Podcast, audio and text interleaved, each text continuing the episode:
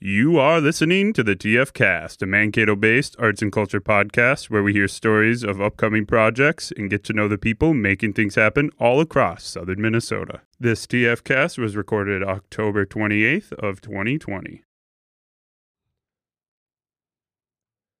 Hello and welcome to another episode of the TF Cast. Today, we have with us Laura Schultz, host of the podcast Starting to Feel Better and musician. Laura, would you introduce yourself to us a little bit? Yeah, for sure. I am happy to. My name is Laura Schultz. I work at the university as the director of the Violence Awareness and Response Program. I host a podcast called Starting to Feel Better. I just started that in like April. I think the first episode came out. Um, I'm a musician. I play guitar and write songs and sing them uh, with a band called Good Night Gold Dust from here in Mankato. And then a new project that uh, I started and was really, really loving. But unfortunately, we had to take a break with everything that's going on. Uh, and that was called Given Names. And then, oh, I'm a therapist too. well, let's address them all in order. Yes, shall we? Let's uh let's start with the music because I feel like we can just go right through that. Um, uh, just give us a little update about what's been going on. Given Names is on a hiatus. Yeah, I mean, just sort of forced. It's not anything that we are uh, taking a break from on purpose. It's it's just as a result of COVID and everything like that. Um, so I've been writing a bunch of music still and kind of figuring out where each of those songs is going to fit, whether that's with Gold Dust or whether that's with Given Names. But I'm definitely looking forward to getting back uh, with Michelle and Megan to play some songs and perform. It was such, I just loved it so much. I loved that group so much. So. What had the band been doing? Um, like playing out, writing, or? Yeah, mostly um, we had two shows. That was it. Uh, we had practiced, uh, we had three shows. I am hearing off camera that we had three shows. Uh, but we had stuff kind of in the works to keep going, and then we had to take that break. So it was mostly just practicing for the shows, uh, learning a couple more songs. We were just in the middle of learning a couple more songs.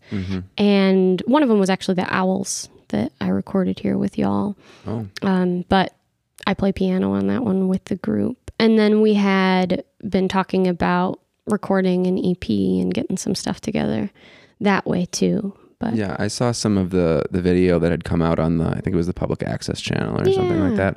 And I, I think I had the opportunity to be at one of those shows. Was it? It was someone's birthday. Was it your birthday? it was my birthday.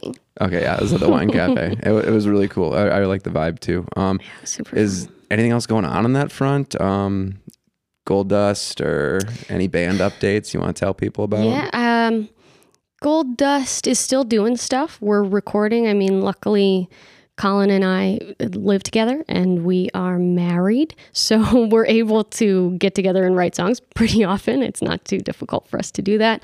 Um, we've done a few recordings during quarantine, during COVID 19, uh, all this stuff.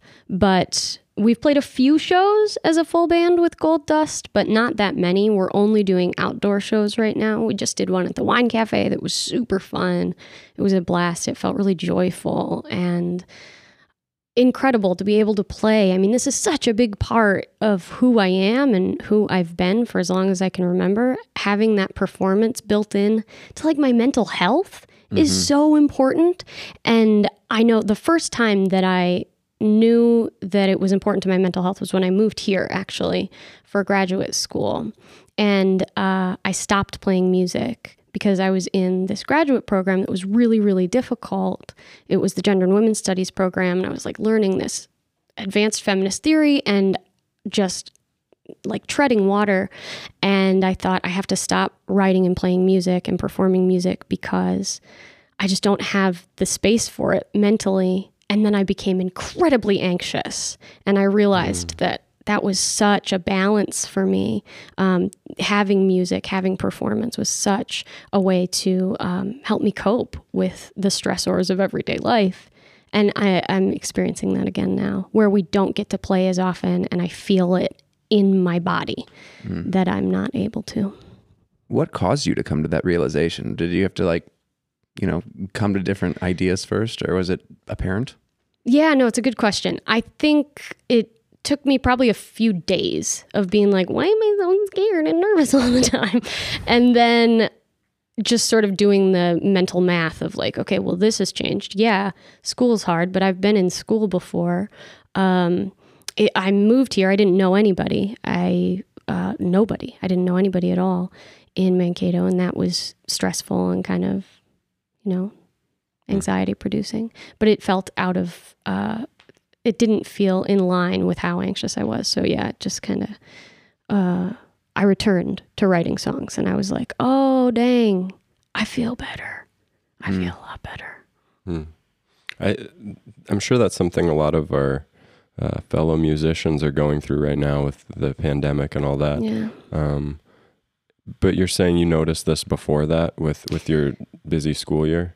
Yeah. How have you been uh, coping with that kind of um, ish pro- uh, feelings during this pandemic?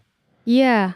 Sometimes, I mean, it's always evolving, right? So sometimes I'm doing a great job with like daily mindfulness meditation and getting out for a walk or a run. it's mostly a walk these days. And, um, you know, writing music or being creative in some way. Like, I know that these things are a huge benefit to me and my mental health, but I don't always do a great job with it. I don't know if you all have ever had this experience, but like you're doing really well with something because you're doing all those things, right? Because you're taking out the time to exercise or read or, you know, um, meditate or whatever it is that is a benefit for you. And then because you're feeling better, you stop doing the things that are making you feel better. I do that all the time and I know better. But um, yeah, so I've been coping uh, uh, well sometimes and other times uh, letting myself freak out and then refigure out how to cope. Do you know what I mean? Yeah. Does that make sense? I've seen a good number of live performances on social media too, uh, just Yeah. like guitar and vocal stuff. Is that kind of like a band aid?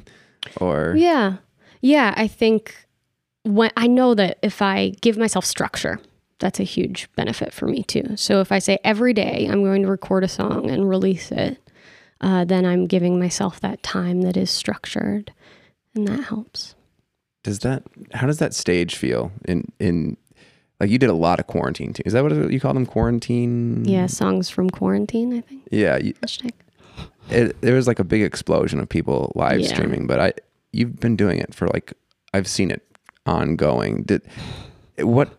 How does that feel stepping onto the digital stage versus the um, regular stage? Yeah, it's totally different. I would say it feels totally different to me. I mean, I I edit the videos before I release them. Uh, that's totally different. You know, when you're playing a live show, you just get what you get. Yeah. um, and I also am doing covers. It's just one song. Yeah, and you don't get any feedback. I think that's one of the biggest deals is you don't get that feeling of people were into that, they weren't into it. Um, yeah, they want this thing instead, or it feels like I should move on to this kind of a song or whatever. But With all the differences of digital, was it an effective way to keep that energy going and uh, keep keep those goals moving? Yeah, I think so. I think it it it was the best I could do, you know. And we did a few, like you're saying, we did a few live streams. But I don't know. I liked being able to curate it a little bit more. That felt good to me. There's so little we have control over right now. And so if I can control how this video looks and which song I'm going to sing and if I like learn a song and that doesn't go great, I'm going to pivot and learn a different song and that's what I release. Like I I think leaning into the things that we can control for me has been helpful right now. Yeah, I feel that. And uh, simultaneously, uh, well, not simultaneously, previously to all this coronavirus stuff, you started this new um, podcast. Um, good timing, given Yeah. the given the the subject matter. Um, for for those who haven't heard any of it, would you just introduce the concept of the podcast a little bit? Sure. Yeah, absolutely. So it actually um, it came out of a kind of a work assignment where we were all sent home because of uh, COVID and working from home. And we got this email like, hey, y'all should consider some virtual programming. And one of the bullet points was podcast. And I was like, I, that sounds kind of fun. it's more, it's work also. It's definitely work, as you all know. Um, but I the podcast was kind of the continuation of some programming that I was doing on campus through the violence awareness and response program and that was focusing on creativity and trauma really looking at creative arts therapies. So on campus I was looking at my sister is an art therapist in Milwaukee, Wisconsin, and she's like you know, one of my great heroes in my life. So I think I'm always just kind of like, Katie, what are you doing? Can I be a part of that? so she um, she's she's on the podcast uh, talking about art therapy and why that can be especially beneficial for folks who have survived or experienced trauma. So that's kind of where the podcast started. Was in this place of talking to folks who have used creativity or the creative arts as practitioners with individuals who have survived or experienced trauma but it has expanded out, I think, in a really natural way to folks who are creatives and talking with them about how um, creativity, kind of to go back to what we were saying earlier, how creativity can help bolster their mental health, right? So maybe not explicitly traumatic experiences, but simply how how does creativity uh, help me in my everyday life uh, to feel more balanced or grounded or connected. So, the podcast is in its second season. All kinds of really great folks from, you know, educators to activists to therapists uh, to musicians and writers. And um, it's, as you know, too, like these are conversations that maybe we wouldn't have. These are questions we maybe wouldn't ask each other typically. And mm-hmm. so to make space for some of these deeper conversations right now, I think feels really good too. Mm. Connection is really uh, a little bit rarer right now. So I think when we can connect to really dig into it feels kind of delicious to me. Yeah. I, I like that too about the podcasting and, and being able to focus a conversation on something that's um, yeah, like you said, you just wouldn't really talk about. Mm-hmm. Can you? Um, so uh, the format of your podcast, it typically you'll be speaking with a guest and asking them about their experiences and some of their stories, mm-hmm. and um, I think you do you contextualize it with some of um, your your field of research at all, or is just a conversation? Yeah, yeah, definitely. Um, there's kind of a structure that I follow which is like introducing the work, how did you get where you are, uh, and then moving into some of the specifics of the work. So, like the podcast episode that's going to be coming out next is about um, trauma informed cognitive behavioral therapy. So, mm. the guest talks a bit about this modality, and then we move into kind of how have you seen creativity benefit you in your own life? Why do you think that this modality works really well for individuals who have survived or experienced trauma? And then what are you doing right now to remain connected and grounded during this time? Uh, so that's kind of the general structure, but it mm. deviates, of course, depending upon the person and uh, the sentence that they said that really excited me, or you know. I'm always. Like I'm always fascinated by the way that people foster their own creativity and like practice that. Mm-hmm. And I'm wondering whether you have any uh, thoughts or insights from conversations or your own personal life about how um, someone can practice creativity and make sure that that's a part of their life. Yeah. Absolutely. I think really expanding what we think of as creativity. And one of the major takeaways for me from the podcast is focusing on process instead of product. So really digging into just the the the the experience, the physical um, moment of sitting down to write, not thinking about what is this going to be, uh, how is this person going to like it, uh, am I going to submit this.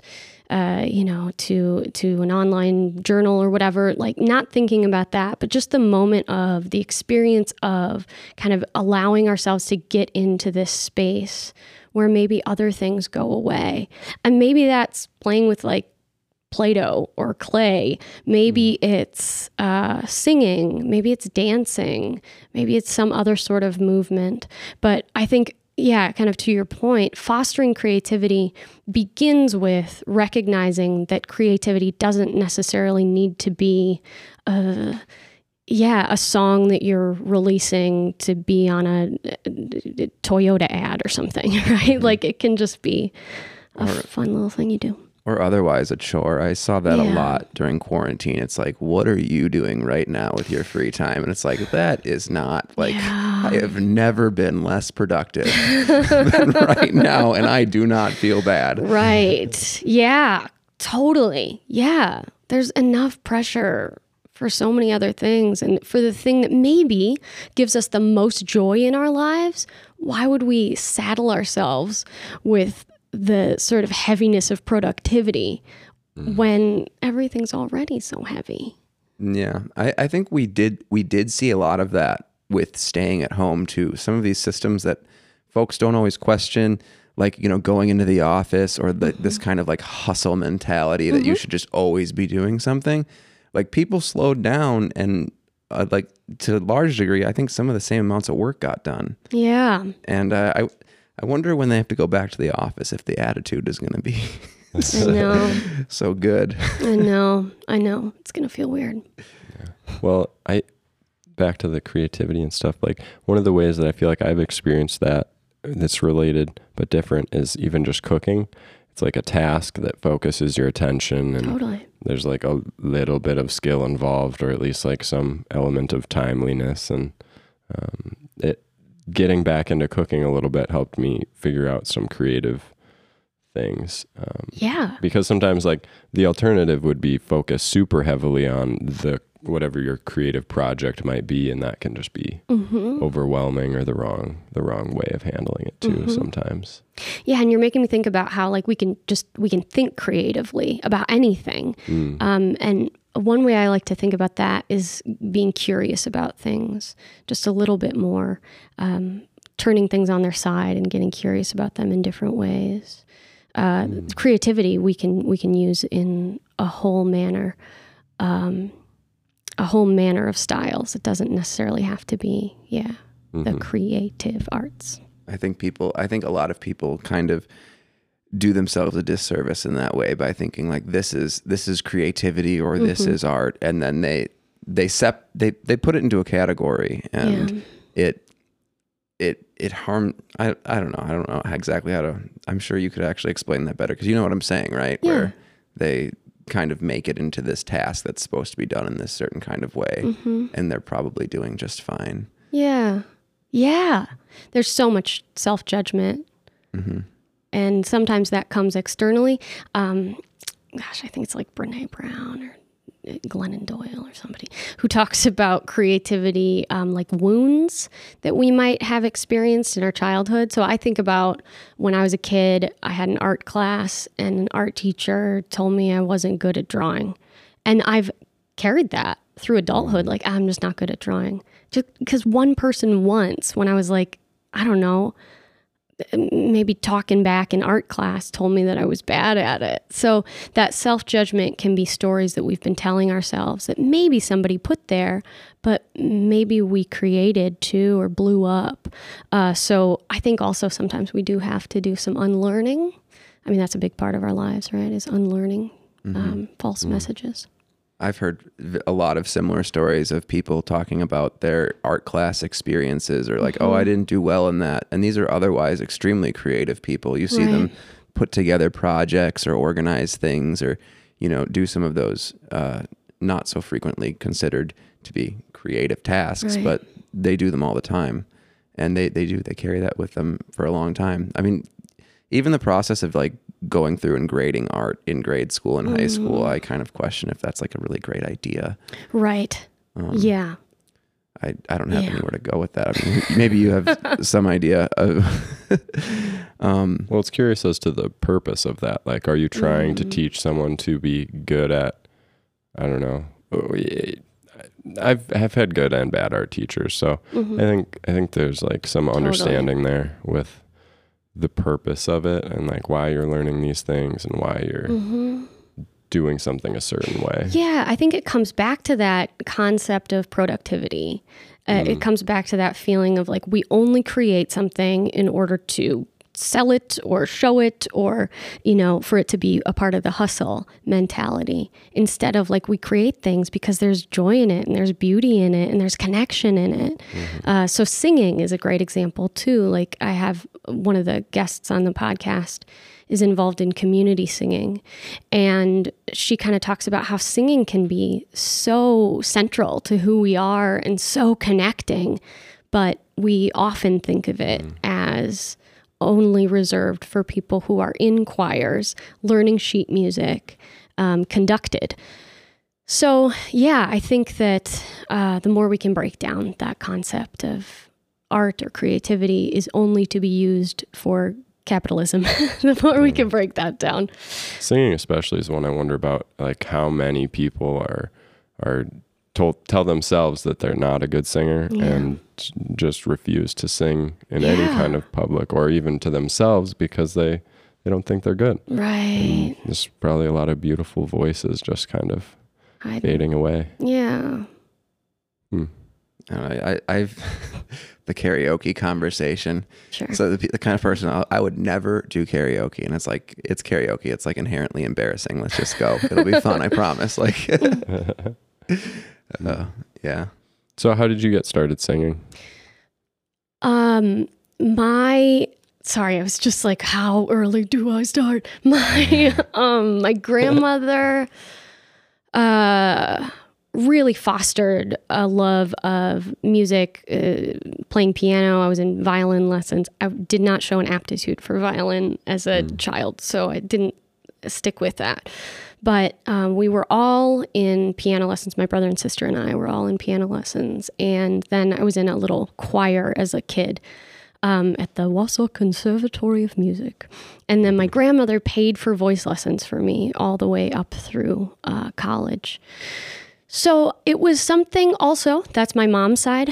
Um, my grandfather on my dad's side is a Lutheran minister. So we would sing in services a lot. And he has an incredibly beautiful, bell clear tenor, as does my father and his brothers. And uh, when they would all sing together, I was a little kid sitting in the pews of the Lutheran church. My grandfather's up there on the altar and he's singing, and my uncles and my dad are singing around me, making up their own harmonies to like how great thou art. You know, like those Lutheran hymns are. Um, no shade, but like they're, they're not that exciting. Yeah, no, So- I'm, I've sang my fair share. sure. So, um, so they would add in these harmonies, and that was around me all the time as a kid. And it was so beautiful. And there was also this kind of sense of, oh, you can just do that. Like you can just make up a different part of the song.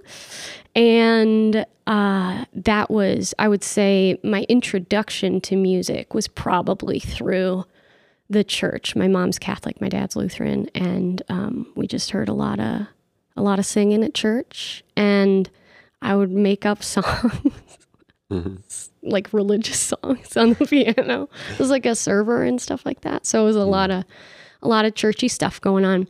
Then um, I've since stepped back from the church, but uh, yeah, I'd say that was the the primary road in for me, and then. Uh, I did love choral singing throughout my childhood and um, was in a bunch of plays and stuff like that and sang in those plays and musical theater.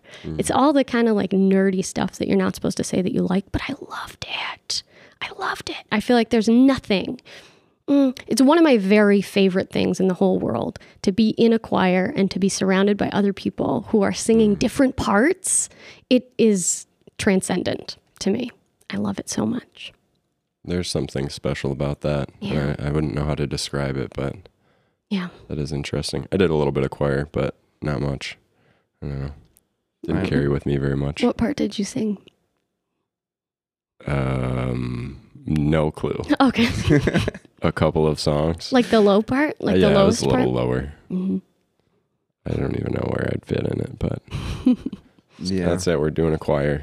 Yeah. Yeah, you want to lead us it. in something Oh right my- now? Eh, yeah. Oh wait, this is a bad idea. Yeah, no. Okay, never Please, mind. no. I would I would be into like the get the community together to sing thing. I think Mm. that's a kick ass idea. Love that. Um I like I don't even know when you would do that apart from like religious stuff or caroling. Like caroling Mm. is a thing, but caroling is also a thing. It is a thing. Yes, Um, it is a thing. There have been these, um, like in the cities and stuff, they do like brewery sings. I don't know. There's a better name for it. Marketing folks mm. will will come up with, but where you would get together and maybe over the course of four weeks or something, all learn a song together and sing it at the brewery. What? Mm, that's that sounds That is sort of fun. Yeah. Many years there was on Tuesdays there was this like group of uh, older gentlemen who would go to the wine cafe and sing. And I, I would mm-hmm. I would I would go in there to watch Chopped, but like they would often still be there when I got there and it was it was nice, Yeah. you know. Is it the Sweet Adelines? Is, no, those were women. River benders, blenders. River blenders. Is that right? Ugh, I don't That's know. interesting. yeah, Well, they were they had books like Super cool. Yeah. with their songbooks, or Yeah. Yeah. Huh. interesting. I did love that. My grandfather was in a group like that too. Mm. Uh, he he yeah. There were these like Lutheran Church Extension Fund uh, uh, conferences that he would perform at. And there was one time he was wearing a yellow suit and he had a small piece of uh, thread hanging out of this yellow suit. And we're sitting in the like Radisson, whatever, conference room, right? And he's about to go up. And I was like, Grandpa, no, you have something sticking out of your jacket. And so I started pulling it, and he's like, "No, stop it, stop it." It was like part of the joke that they were going to do. it's like pull a thread out of his jacket, but It was very, like a single it was like a, a it was like yarn. oh Yeah, like a big old hunk of yarn. I, I was just trying to help. I was a very earnest child. there's a there's a lot of things, and I think they um, there's a lot of things within uh, churches and religious practices that uh, relate to. Um, I, I think even a little bit of like trauma and coping with Mhm. difficult times, but singing and uh, there's a lot of things that if you r- uh, remove yourself from that, typically you lose it. And Mm-hmm. um, as someone who hasn't been a part of that, Mm-hmm. there aren't very many i don't know I- it's like there's not very many good ways to get that without being involved in a religious institution Mm-hmm. and i wonder if through your work and through the evolution of your um, your practices and that Mhm. you see any kind of a future for non-religious like community um, healing Mhm. processing difficult emotions like birth death Mm-hmm. and giving people an opportunity to sing. That was a lot, but Yeah, it makes me think about so at MSU, a couple of times we've done a choir through the Violence Awareness and Response Program, um, where we learned the first song that we learned was by um, M I L C K, was what she went by. Um, and it was all a cappella and she wrote this beautiful beautiful song about um, about healing from sexual assault. And it was um, like i think it was like five part. Maybe it was i think it was more than that and i cut it down to be like five part. And we had maybe four or five people on each part.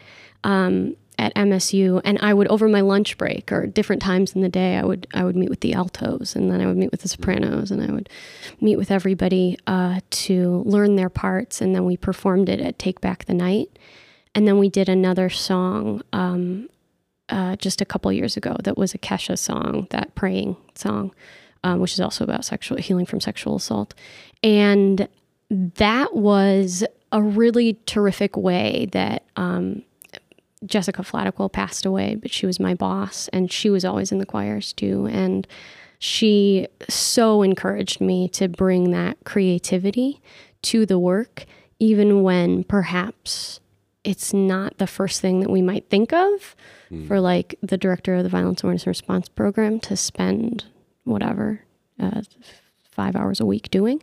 But that was one of my favorite um, professional experiences was being able to bring choral music to the community and to folks who maybe themselves were victims and survivors or who were allies with victims and survivors of sexual assault and intimate partner violence. So I think there are ways, absolutely, that we just have to kind of make them, you know, like in maybe like Madison, which is where my friend Bridget is from, who talks about the community singing. And like there's a pretty robust um, community of, of community singers in Minneapolis, St. Paul area too. But it would just be kind of about making it here, you know, or um, making it on a smaller scale or, you know, um, pulling folks together.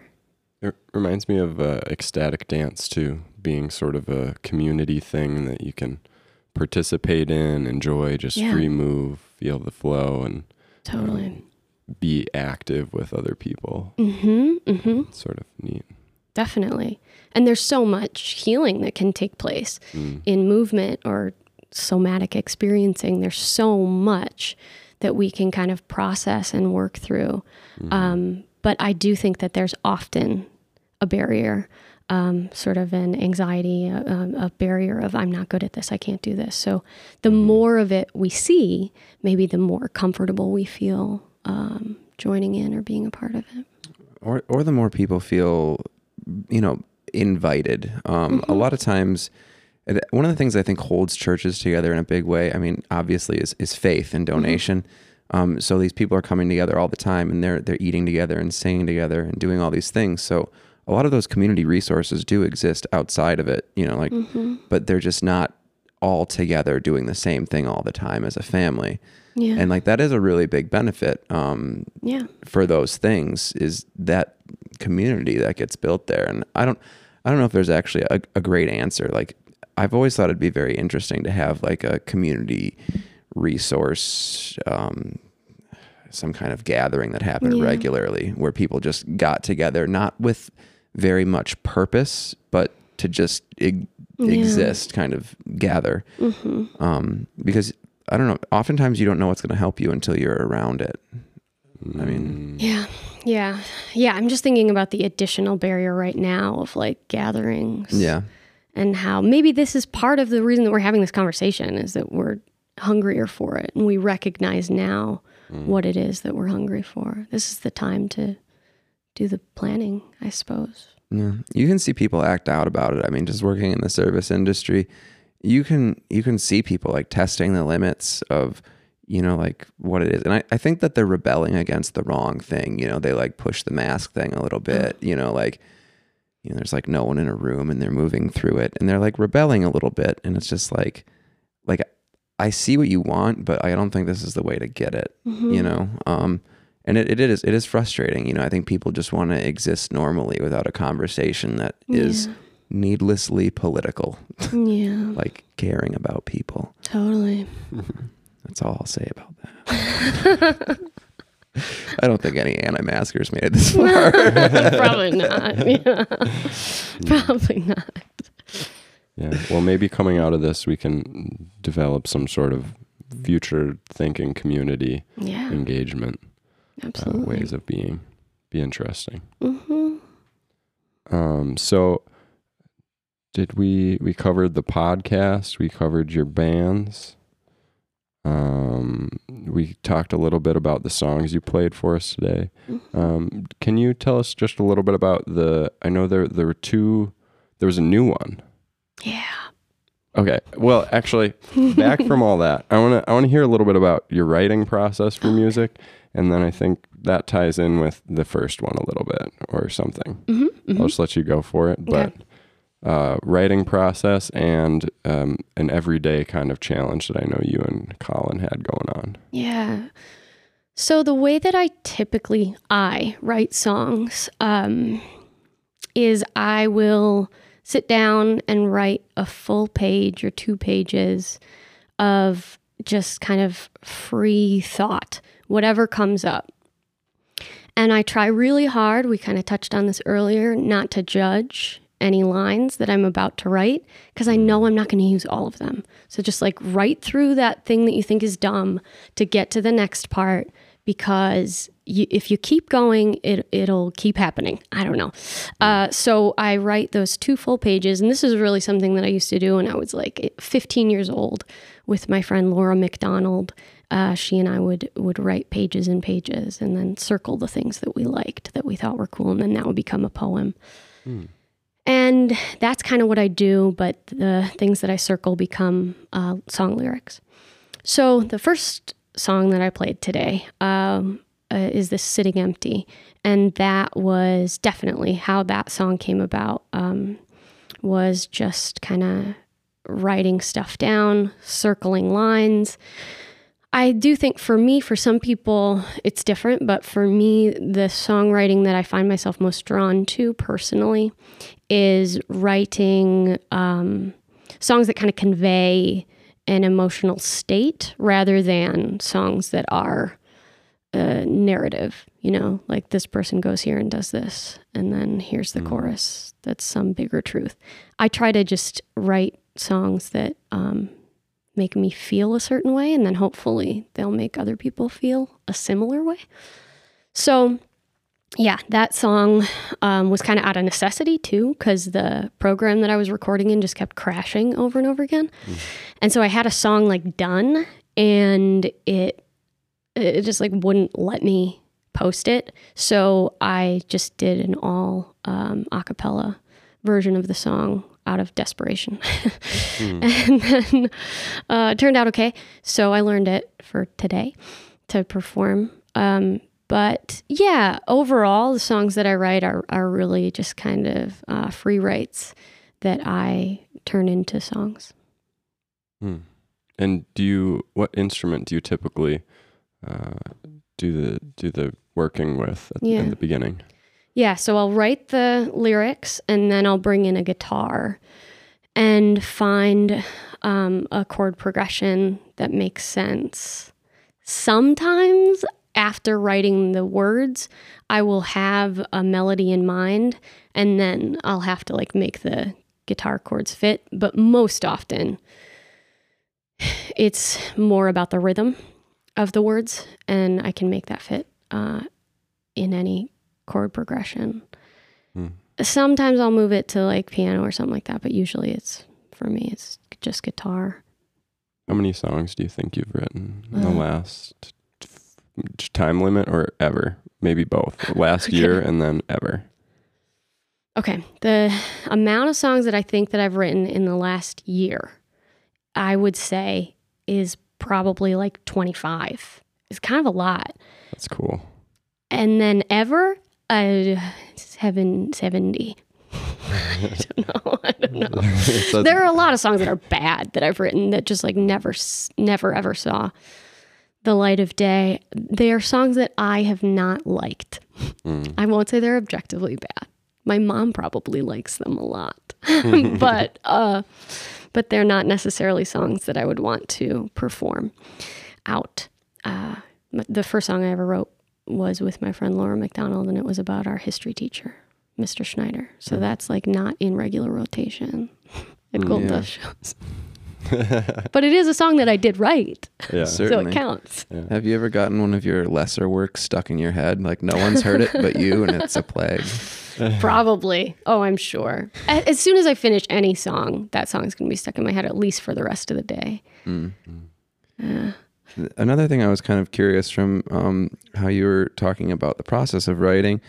Uh, do you have like a cadence to how you write physically? Because I don't know, just how you described it that way. Yeah. Um, So I'll write sometimes, like I'll write the whole page um, in a rhythm. You know, like every line will will be kind of rhyming, or uh, the syllables will match up in a certain way that like da da da da da, da Mhm. or whatever, right? And then uh, and then I screw that all up because I just select some of the words and then I make a new uh, uh, rhythm with it. So sometimes, sometimes, I mean, sometimes it's also much easier to write than other times. Like, oh gosh, I think it was uh, Li- Li- Lydia Berry, Lynda Barry, Duh. Um, she is a as an author and an illustrator, and she came to campus uh, for one of the Good Thunder writing series. Uh, and she talked about how if you get stuck writing, just like draw circles so that your pen is still moving and your brain is still working a little bit. So sometimes I'll do that um, if I'm just like cannot get anything out. But my I always finish those two pages. I always fill up two pages. Otherwise, uh, I feel like I'm kind of shooting myself in the foot. You know, I'm not giving myself as many things to choose from. Do you find that the the spark of creativity and inspiration is kind of fleeting, or are you able to kind of hold on to that? Totally, I think it's totally fleeting, and I think it's a almost a myth because I think I have to create it. I have to. I, I can manufacture it, and I think once I realized that I can manufacture it, that I can just set up the room in such a way and bring in this notebook and light this candle or whatever it is, you know, put a little spell. Um, I can create. Uh, we always we can always create. It's just about maybe if we're feeling depleted or you know um, kind of bummed out or whatever it is, and we're just not able to, or it doesn't feel good. But I used to wait for that creativity spark to come because it does, but it for me it's not that often. It would be like every, I don't know, 2 or 3 months I would write a song. And while that's fine, it depends on what you're going for. I was really wanting to to do more and to have more to choose from. And that's what all these songs, I think every song maybe except for California that I did came out of like sitting down, doing giving myself 2 hours to write a song, to get it written, to get it recorded and shared out. Um, otherwise, like I just said about myself, like some of the songs are bad. I wouldn't share. I wouldn't have shared uh, "Sitting Empty" that first song because it was such a. It was. I was so frustrated. it wasn't about like I think this is good. It was like just need to make something and put it out. So I think creating again that structure for myself and sitting down and saying, okay, I'm going to be creative right now. Mm. Whatever comes of it is what comes of it. Yeah. I like that. There was something around when you. I remember. I think the reason that I was introduced to that song is because you had some frustration on social media where you was, you were like announcing like I'm putting out more songs and um I don't I don't remember what it was but there was some like post directing people to go over there um and that's how I ended up seeing it. I was just like I, I was like this is a great rainy day song. it might have been raining that day. It did it for me. I orchestrated that. It was the spell. That's cool.